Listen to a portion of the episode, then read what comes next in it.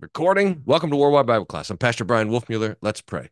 Blessed Lord, you have caused all scriptures to be written for our learning. Grant that we may in such wise hear them, read, mark, learn, and inwardly digest them, that by the patience and comfort of your holy word, we might embrace and ever hold fast the blessed hope of eternal life, which you've given us in our Savior, Jesus Christ, who lives and reigns with you in the Holy Spirit, one God, now and forever. Amen. We are studying the life of Jacob together with Martin Luther. Let's get after it here. We are at the portion, we are at Genesis 31 45. And that's the place where. Uh, that's the place where uh, Jacob has fled from Laban, and he's come all the way down to Gilead, and uh, and now he's uh, uh he's he, he's about to cross over the Jordan. We're going to get to that pretty soon. It just, you know, depending on our speed here. We're not in a huge hurry. But this is um uh where Laban tracks him down and God gives Laban the vision at the night that says, "Hey, don't uh, uh don't um uh don't don't touch Jacob. Don't mess with him. You he's my servant, etc." So Laban comes and instead of arresting him or robbing him or whatever, he does come and accuse him. And finally, Jacob stands up and says, What are you? You're going to accuse me? That you're crazy. It's incredible. So Jacob finally stands up for himself. Laban, whoa, taken aback, now says, Well, let's make a covenant here so that we don't interfere with each other. Jacob says, Fine. So we're in verse 45. Jacob took a stone and set it up as a pillar. That's that, that's where we are. And Jacob said to his brethren, Gather stones. And they took stones and made a heap, and they ate there on the heap. And J and Laban called it Jegar Sadathu, uh, Sadathua, but Jacob called it Galeed. And Laban says, This is a heap, is a witness between you and me this day. So they they go up there. Uh, this is on the again on the other side. It's probably it's in Gilead, so it's it's east, maybe northeast of the Sea of Galilee. And they're making this covenant there. So let's get into it. Uh, Jacob is ready to make a treaty for the sole reason that thereby he may be conveniently and qu- quickly separated from this worthless hypocrite. So we see that that Laban is like, I mean, Jacob is said, fine, what you know, whatever you fine, whatever you want. Let's just get this thing done because I'm re- 20 years I've been a slave. 20 years I've been your servant. I've been abused by you, etc., etc. Let's just get it done. Uh, association with hypocrites is most irksome to the godly. So that here we see that again, Jacob's motivation is just to clear out of here. It's more tolerable for anybody to deal with an open enemy than with a hypocrite who pretends friendship and goodwill and inwardly nourishes hatred and ill will. So what Laban says and what he does is they're completely out of sync. It's an it's an amazing thing to think about that he that and and again and especially for those of you I see in the chat that there's a number joining us for the first time to to realize how different Luther's reading of this text is than almost every other reading of the text because because you now our modern what interpretation general interpretation is that Jacob is getting what he deserves he's a crook and a thief and he's getting crooked and thieved. And so it's what goes around comes around. Well, Luther understands Jacob as a godly man who had the promise the younger well the older will serve the younger. Everyone was fighting against that promise, including Esau the older, except for his mom, the only one. And so he's he's he's dragged around the world and and persecuted and afflicted precisely because of the promise, including being going into exile when he's 80 years old, uh, the mistreatment of Laban for seven years of slavery for his wife, and then the switcheroo, and then the seven more years of slavery, and then another six years of slavery. And in that time, Laban changing the contract over and over again, so that that that Jacob here is becoming the the type of a of a Christian who is afflicted, and Laban is the type of a hypocrite who who pretends like he's flattering and supporting you, etc., etc., but is really only out for his own belly, only serving his own ends. Nothing's more grievous and troublesome than to associate, live, and eat with a man who at the same time is intent on all opportunities to criticize and harm you, and who cannot be convicted of violence or fraud, because it's all done with a it's all done with a smile. It's all done cover up. It's all done hypocritically. But this hypocrisy and secret intrigue must be borne to be sure. He swears by everything holy that he is one's greatest friend and completely devote, devoted to true godliness. So here's the, the, the hypocritical promise. If you were to charge him, and I tell you, it is not clear if Luther here is talking about Jacob and Laban, or I think he, I mean, this is the point. He's talking about Jacob and Laban, but he's talking in abstractions, remembering that he's giving these as lectures to his students. If you were to charge him, if you my student who will be a pastor, to charge him, the one who's treating you hypocritically, with lying and reproach for his evasive and crafty heart, he would still remain unconquered by dissimulating and making a complete denial. What I didn't do anything wrong. That that is the this problem of remember how in his explanation of the Ten Commandments, Luther says, especially with the with um, hmm, especially with the 10th commandment, Luther talks about how getting a thing on, as a show of doing right. A show you're putting on a show so that you're you're you're stealing but you're doing it in a a righteous and legal way so that no one can come and say, "Hey, you stole that thing." This is the the hypocrite is always acting in a way that they're abusing and afflicting you, but that they can always deny it you, this is this what what came up as the word of the year last year was gaslighting. This is that kind of thing where you always are acting in such a way that you can deny that you've done any wrong. And it's intolerable to have those people around. Jacob therefore simply accepts the proposition and hurries to make a treaty. Fine. You wanted a treaty? That's great. Let's make a treaty. Can't wait. He, you're going to accuse me. In fact, remember how Laban says, We need a treaty so I can protect myself from you. We got to sign a contract because I'm sure that you're going to try to get more, even more from me. Whereas it's the exact opposite. So that the even the fact that that Laban wants to to have a treaty is abusive of Jacob. Jacob says, "Fine, I'll be abused. Whatever. You're going to drag my name through the mud. Just let's get this over with." He sets up a stone with his own hands as a pillar and memorial of the treaty, thinking as follows Oh, that I might be removed from this worthless scoundrel. Indeed, he encourages his brethren to heap up stones. Get this done. We should do the same. We should flee association with hypocrites by whatever way this can be done. There's nothing good that's going to come from it. Okay. So, verse 46. And Jacob said to his kinsmen, Gather stones. And they took stones and made a heap, and they ate there by the heap. Laban called it Jegar uh, Sahadutha. Jacob called it Gilead.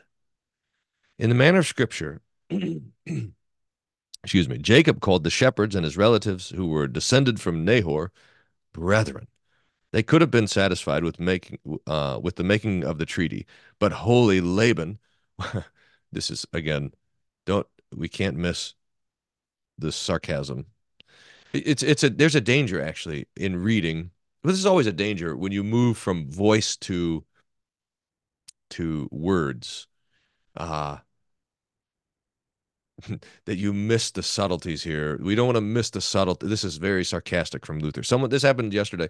Someone said, um, uh, "Do you have fi- do you have t- uh, time for a phone call?" And I I texted back and I said, "Sure," and they said, "Was that a sure?" And I said, "No, it was a sure."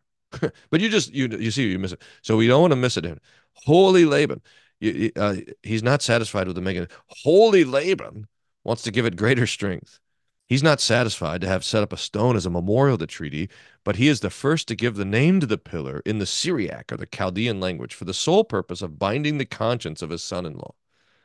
He wants to say this Behold, we've made a treaty. We've heaped up stones. We have made a heap and given a name to the heap.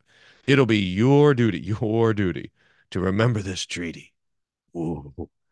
Behold, this wonderful religious scruples about keeping this treaty, when above he changed the contract for his wages three or ten times.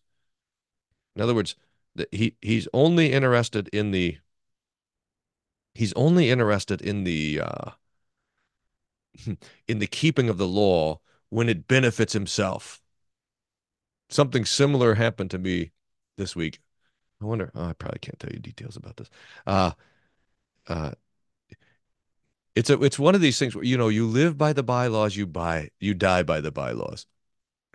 so someone was talking about the synodical bylaws and uh, said, now this is a dangerous game because you know we're all guilty, uh, just depending on how you do it. But you pick and choose the ones you want. Oh boy, now that's trouble. Indeed, if he had not been rebuked by God, he would not have made any treaty, but would have dragged Jacob back into his former captivity. Remember that God came to Laban in a dream and said, Jacob is mine. Don't touch him. And here Luther says the only reason he's making a treaty is because that dream scared him off from his original plans. Uh, Gal, Hebrew here, Gal signifies a heap. Uh, Eth, a witness. Jacob has regard to the eighth commandment about not speaking false witness. The Syriac word has the same meaning as the Hebrew word, a mound heap up of stones, a hillock of stones or earth. By the way, uh, if some of you are joining us and so and not Lutheran, and you're like, wait a minute, eighth commandment, that sounds like the seventh commandment, you shall not bear false witness. Remember that, that there's different numberings of the commandments. There's the Reformed slash Eastern Orthodox numbering. There's the Jewish numbering. There's the Lutheran numbering. There's the Catholic numbering. So four different numberings of the commandments. The eighth commandment has to do with not bearing false witness in in our catechism. So, uh, so that's there. The history of that is how it got to be different is is very interesting. But anyway, just to keep that in mind, I always have to, you know, especially because the fifth commandment, you shall not murder. Sixth commandment, you shall not commit adultery. In the Reformed numbering, that'd be the and in the Reformed slash Eastern Orthodox numbering, that's the fourth and the and the fifth. And so someone says, "Oh, that was a fifth commandment thing," and they're talking about adultery, not you got. So anyway, just keep that in mind. Uh, it's not in vain. Luther continues. It is not in vain that he calls it a mound of testimony, for he wants to say, Be mindful of the mound that has been raised up. Let it be a perpetual reminder for you in your ears and heart not to forget this peacemaking. For if you violate it, it will stand against you as a most solemn testimony in heaven and on earth. On my account, it would not have been necessary to heap up this mound of stones. I'm a righteous man. This is Jacob speaking, remember? But danger threatens us from you Thus, he pretends to be concerned about nothing but. Oh, oh, sorry. So wait, wait, wait, wait, wait, wait, wait, wait.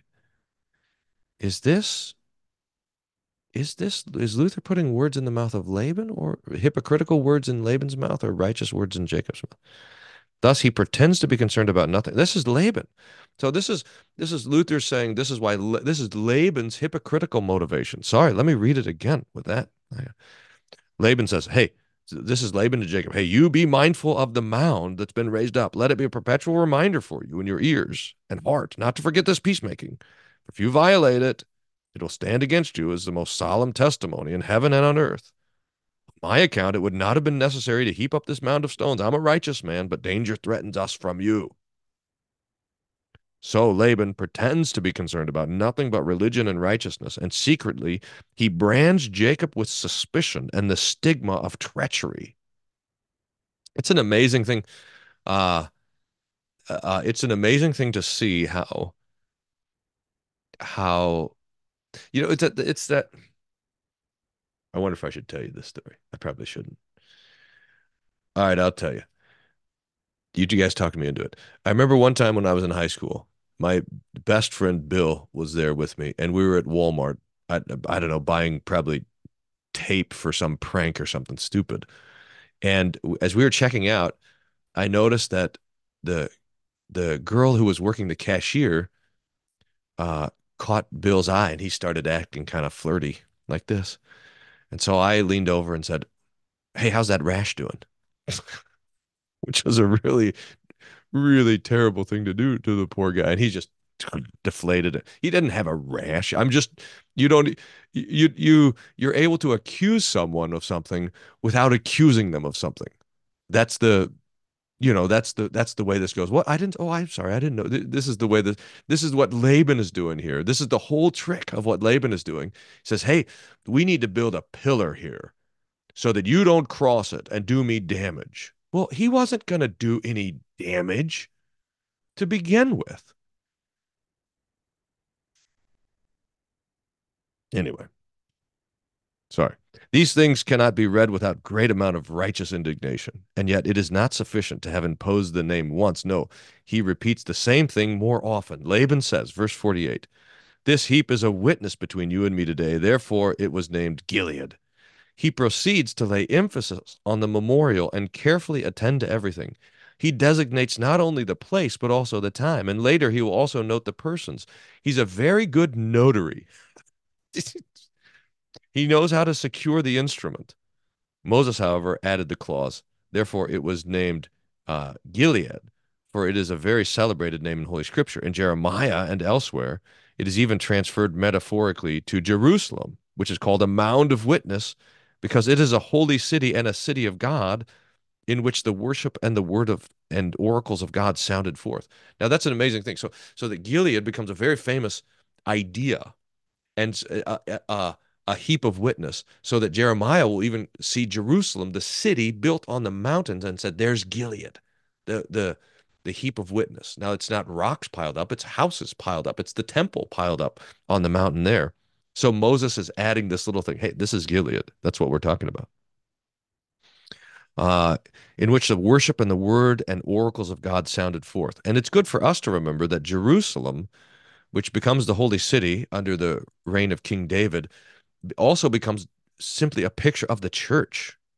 So whenever we see Gilead, we see, um, sorry, whenever we see Jerusalem, especially in the Psalms, we're thinking, here is the place where God dwells and blesses the place where I cause my name to be remembered, there I will come to you, and there I will, uh, and there I will bless you.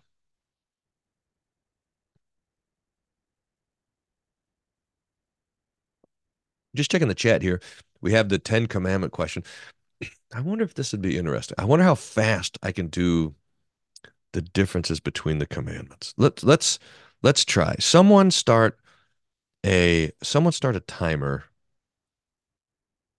and I'm going to try to explain the differences between the numbering of the Ten Commandments. Uh, so let me give myself a little more room here. So the here's part of the problem of the well, I don't know if we would say problem of the numbering of the Ten Commandments, but God tells us that there's Ten Commandments, but He doesn't tell us He doesn't number them in the text. So we just have the the content from the um from the Ten Commandments from the tablets. I am God who brought you out of Egypt no other gods. Uh, you shall not use misuse the name of the Lord your God. And here and and in here he says, I'm jealous. So that that comes in uh, as well. Uh, name. Remember the Sabbath to keep it holy. Uh, honor father and mother. You shall not murder. Uh, you shall not commit adultery uh, you shall not steal. What's going on down here? Uh, you shall not bear false witness. So uh, this is to tell the truth. You shall not covet. And and there's two, and this is interesting what happens in Exodus. It goes like this: You shall not covet uh, your neighbor's house.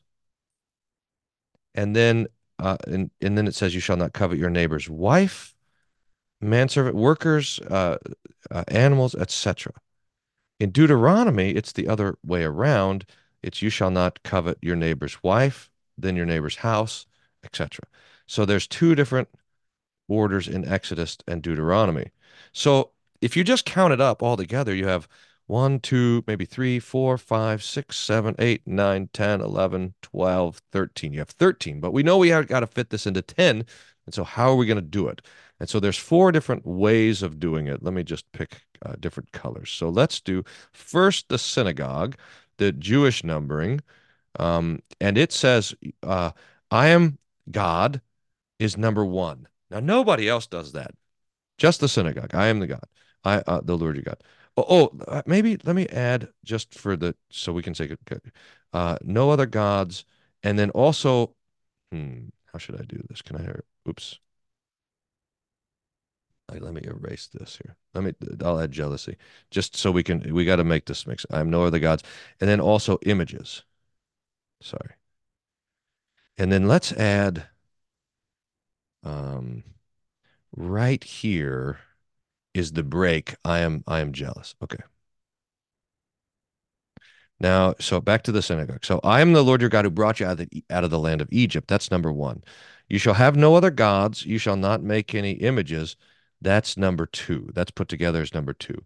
God's name is three. Sabbath is four. Father and mother is five. Murder is six. Adultery seven. Stealing eight. Uh, telling the truth nine. And coveting is all put together as one. Ten.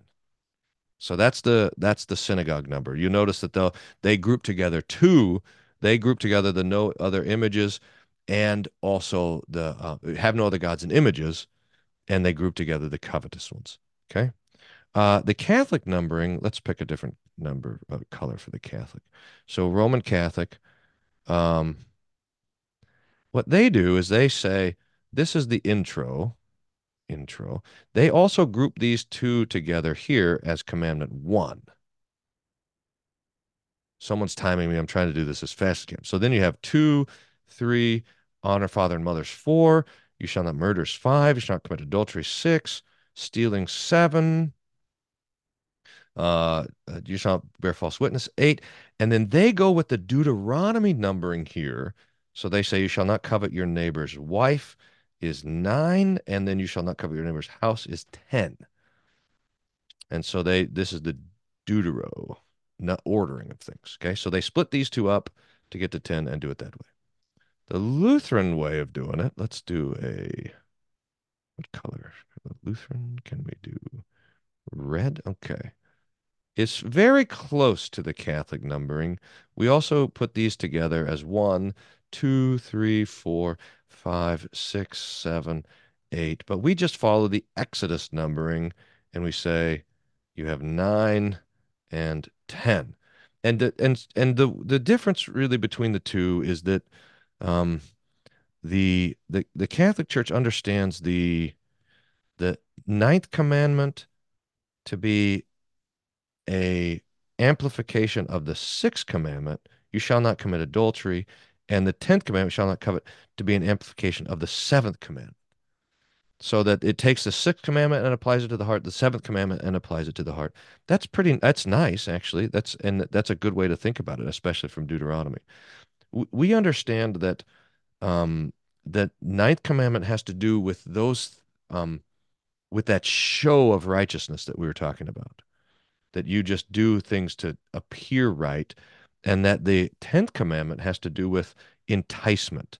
In other words, all the things that are listed here are the things of your neighbors that have legs. So I can entice them to come over to me. That's that's the idea. So so that's the Lutheran numbering. Now let's get a different picture for the reformed way of numbering and this is they say, "Well, I am the Lord your God." That's also the that's the intro. They so they don't count that as a commandment. Then they're going to split up 1 and 2. So this is not only the Reformed, but this is also like the Eastern Orthodox. So they're gonna of they're gonna split up one and two. So you shall have no other gods, and you shall not make images. Uh, you shall any image of the Lord your God. So that's going to be their way to go. So then they're gonna whoops. Uh, they're gonna say three, four, uh, not misuse the Lord's name. Four for the Sabbath. Five for honor your father and mother. Six is you shall not murder. Seven is you shall not commit adultery. Eight is you shall not steal. Nine shall not bear false witness. And then they're going to lump together uh, the covet commandments as uh, ten. You shall not covet. So that all of uh, all of these are, are looped together. Now, the accusation that the Reformed make, they get so okay. So which numbering is right? The answer is we don't know we don't this is not a this is not a divinely appoint the lord has not told us how to number the commandments and in fact when the lord um gives two different orderings of things at the end he's indicating that the, the way you number this is doesn't really matter. You just better have all of it. The accusation that you shall not make images was ignored by everybody else. That's the accusation that the Reformed and the Orthodox sort of make, although the Reformed and the Orthodox also are arguing because they you never have seen as many pictures in in your life as you've been to an Orthodox church, but they say, well, it means no statues. So You go to Rome and there's statues everywhere. There's crucifixes and 3D statues. You go to the East and it's all about the the flat image, the icon. Uh, but they've participated also in the iconoclastic uh, controversy. It's the Reformed who have that iconoclastic tradition, which says that um, uh, that you can't do uh, any images at all, and that that's all idolatry. Well, we say, look, the I, the command to not commit idolatry, to worship an image, is part of the first commandment, and we see this jealousy that splits the commandments there as an indication that what's going on here is the should be considered together as the first commandment. Okay, so there's the there's the four different ways to do it. Each one of them has something to commend it. Each one of them has a problem uh, to it. But the accusation that that the that the Catholics renumbered the commandments in order to avoid the command for images doesn't hold up in a number of ways. Number one, well, what about the synagogue? They did the same thing. They also lumped those together. And what about the Orthodox? They number it the same as you do, and they have tons of images. So, um, so anyway, does the Lord say you shall not make a graven image? Yeah, he says it. Now the the point the the Lutheran kind of response to that iconoclastic controversy that there shouldn't be any, any images at all. Say, well, this is especially true until God makes himself into an image in Christ. And now there's a way that the incarnation means that we are that we that we have pictures of Jesus. And we don't have, you know, pictures we have, but God has pictured himself in the man Jesus. Okay. So there's the, there's the different numbering of the commandments. I see, uh, you can, I, there's, I've done a couple videos on this thing too. You can find that hanging around. Hopefully that's, that's helpful. Okay. Uh, back to Luther. Um, oh boy, people coming into the class here. Let me let everybody in. Okay. Um,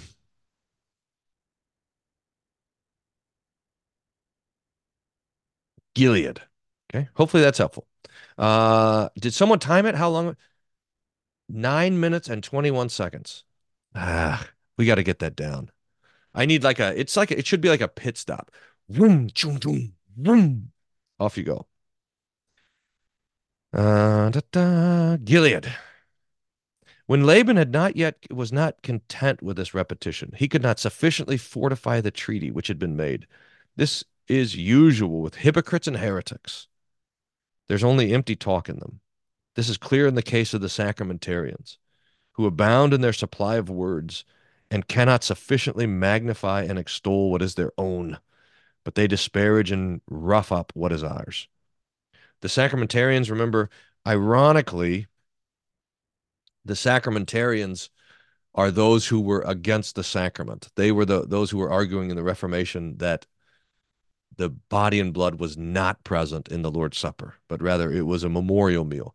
And ironically, it's those who deny the sacraments that are called the sacramentarians, just like those who like deny infant baptism get are called the Baptists. It's it's an interesting phenomenon, etc.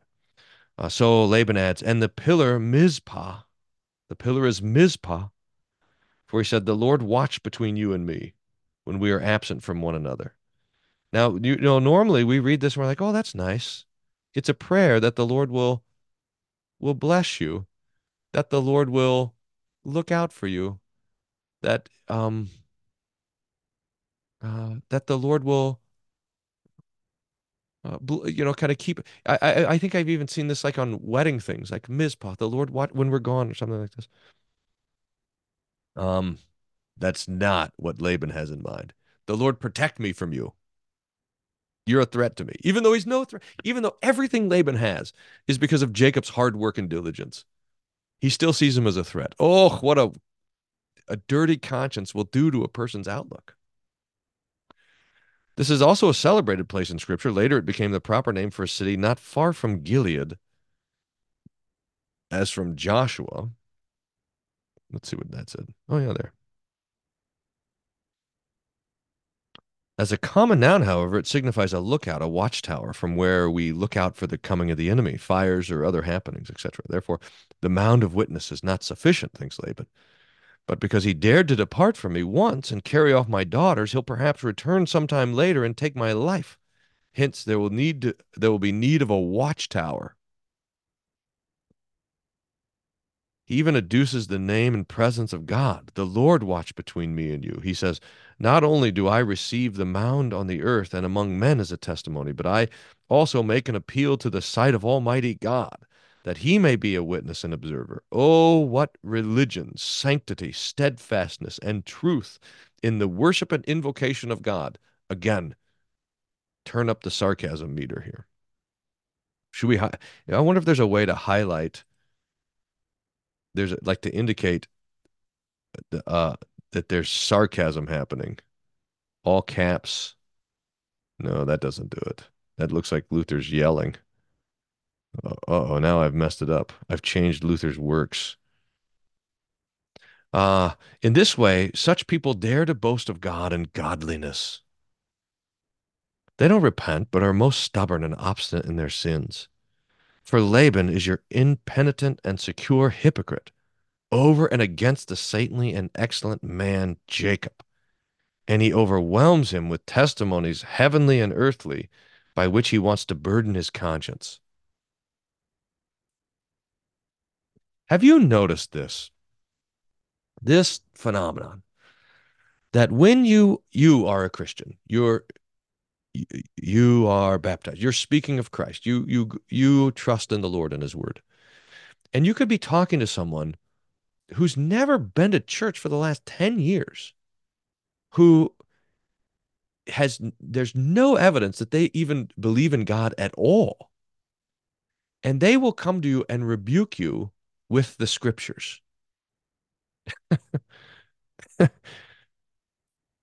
like I, I remember someone was talking to someone, and they they're agnostic by their own standard. And the conversation was about immigration. And they said, "Well, Jesus was an immigrant." and I and I wanted to say, "Well, what Okay, first of all, that's a, kind of an absurd argument. Absolutely ridiculous and has nothing to do with what we're talking about. But why do you care? Like there's a lot of other things that the Bible says that you obviously have no thought of at all. And yet now you want to out religious me? You want to out Bible me?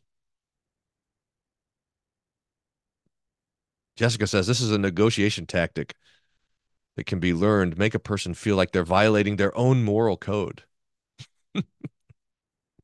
so he, so Laban is heaping up these. He mentions the Lord's name. He's like, well, "What is that name of of the God of Jacob again? He always wanted me to believe in him. Let me bring that into bear here, so I can accuse him and make him feel terrible."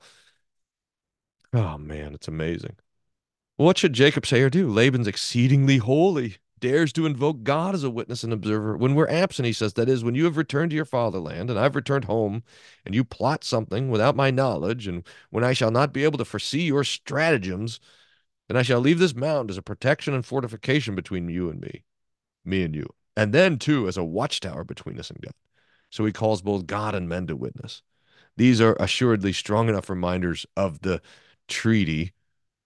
Who now denies that Laban is a saintly man when he invokes God with such great confidence and relies on God's help and protection? But he does this, he does this only to terrify and burden Jacob. By all things holy, he puts him under oath, whom he had previously found to be very good and faithful. In this way, hypocrisy extols itself and despises and dishonors all others in comparison with itself. This is a, you see that you see what's going on. Then too, all hypocrites are liars. So he does not yet stop, but adds up another protest. Uh, Pastor Sauer says maybe we could do Comic Sans. I don't know how to. Uh, let's find that, sir. Laban, let's see if we can make it happen. I wonder. Hmm. There's a. I don't think I. I don't know if I can change the font. Orange wavy underline. Huh. That'd be interesting. Okay, enough goofing off. Uh, here's verse 50. If you ill treat my daughters, if you take wives besides my daughters, although no man is with us, remember God is witness between you and me. Can you believe Laban? Oh, he's like, he he gave Jacob the wrong daughter. and then the other one. Now he's all holy. Oh my goodness. Behold a poet who's most ingenious, and he's and what what is the threat here? J Jacob is now 102 years old or something.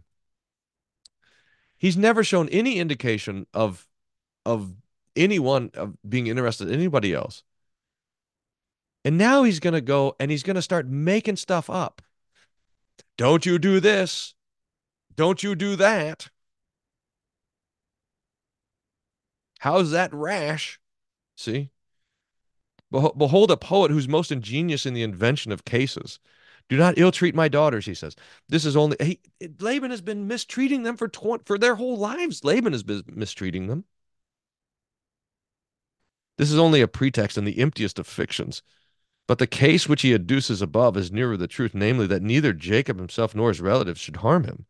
Again, he burdens the excellent man and in a veiled manner accuses him of adultery, as though he had previously regarded him suspect of adultery and is now compelled to fear his desertion or departure from his daughters.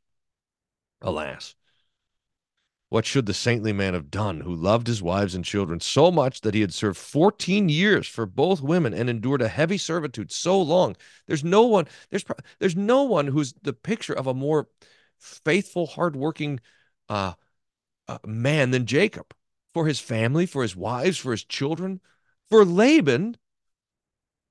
Now, don't you go cheating. Well, oh, come on. He'd also married the one who he did not love, whom he did not seek as his wife, would perform many services for his father in law beyond the usual services of son in law and a servant. Who would accuse this man or hold him suspect of treating his wives with too little kindness? But Laban makes a boast of paternal affection and storge. That's the, the word for kind of family love, family affection. Natural, yeah, no, there it is. Natural faith. Ah, what will become of my daughters when they're carried away so far from my sight? See to it that you remember this treaty. Don't offend them in word or deed. Thus he oppresses Jacob with poisonous slander, and yet he pretends and lies in every respect. Nor do you hear any word by which he testifies that he acknowledges his sin or wants to render satisfaction to his son in law and grandchildren for wrongs inflicted. He pretends that he is moved by paternal concern and solicitude regarding his daughters. He shows himself in no way milder or more generous than he was previously. He doesn't give them anything. Remember last week, Luther's talking about how if he had any real indication of love, he would have given them some token. Here, take this with you, or here's this. And no, nothing. Nothing. He also adds, No man is with us. That is, we two stand alone near the top of the heap. Near the heap. Concerning this, a question can be asked whether they conversed alone. Uh, it's not 100% clear. Well, Luther's going to say that were the witnesses removed or was it in the sight of all the relatives who were present but with strangers excluded luther says it can be understood in both ways although the meaning more acceptable to me is that he excluded foreigners and strangers. Although we are alone he says the men whom you fear are not present. Nevertheless god is present as an observer and he sees and is a witness between you and me. Everything tends to burden an innocent man if not with infamy and the mark of manifest disgrace at least with suspicion and ill will. You see how now all these questions about Jacob and his character and his honesty and his integrity, all these questions are put in there like seeds that are going to start to grow. And this is the the work of the hypocrite to put those questions in there. It's a demonic work. Such are the characters of hypocrites. From the one criminal person, learn to know all of them, as we read in the poet. That poet is Virgil. Um, so uh, this is Luther's quoted a lot of classics, by the way. This week, last week, he had a couple. Um, I was looking those up this week too. Those references to the Furies and things like this. So the grabbing a hold of that wisdom as well. So from one we know them all. From one hypocrite we learn them all. And Laban here becomes that type of that hypocrite. Okay, which takes us to verse 51. Now I think it's 9:45 and I set did you hear the alarm? I set the alarm so that we can uh, uh, we can have more time to just chat and check in. So I think I'll call it quits there. Let me mark that, and um, and then say a prayer, and then we'll uh, shut down the recording and and kind of ask anything, Chad, about this and whatever else is on your mind. So, uh, so let's pray.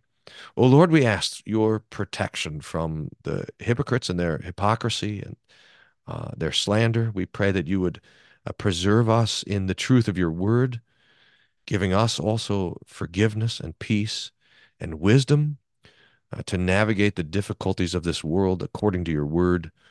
Uh, we thank you for uh, the insight and instruction we gain from your scripture. And we pray that you would grant us the same courage, comfort, peace uh, through your word and spirit. For we ask all these things through Christ our Lord. Amen. Amen.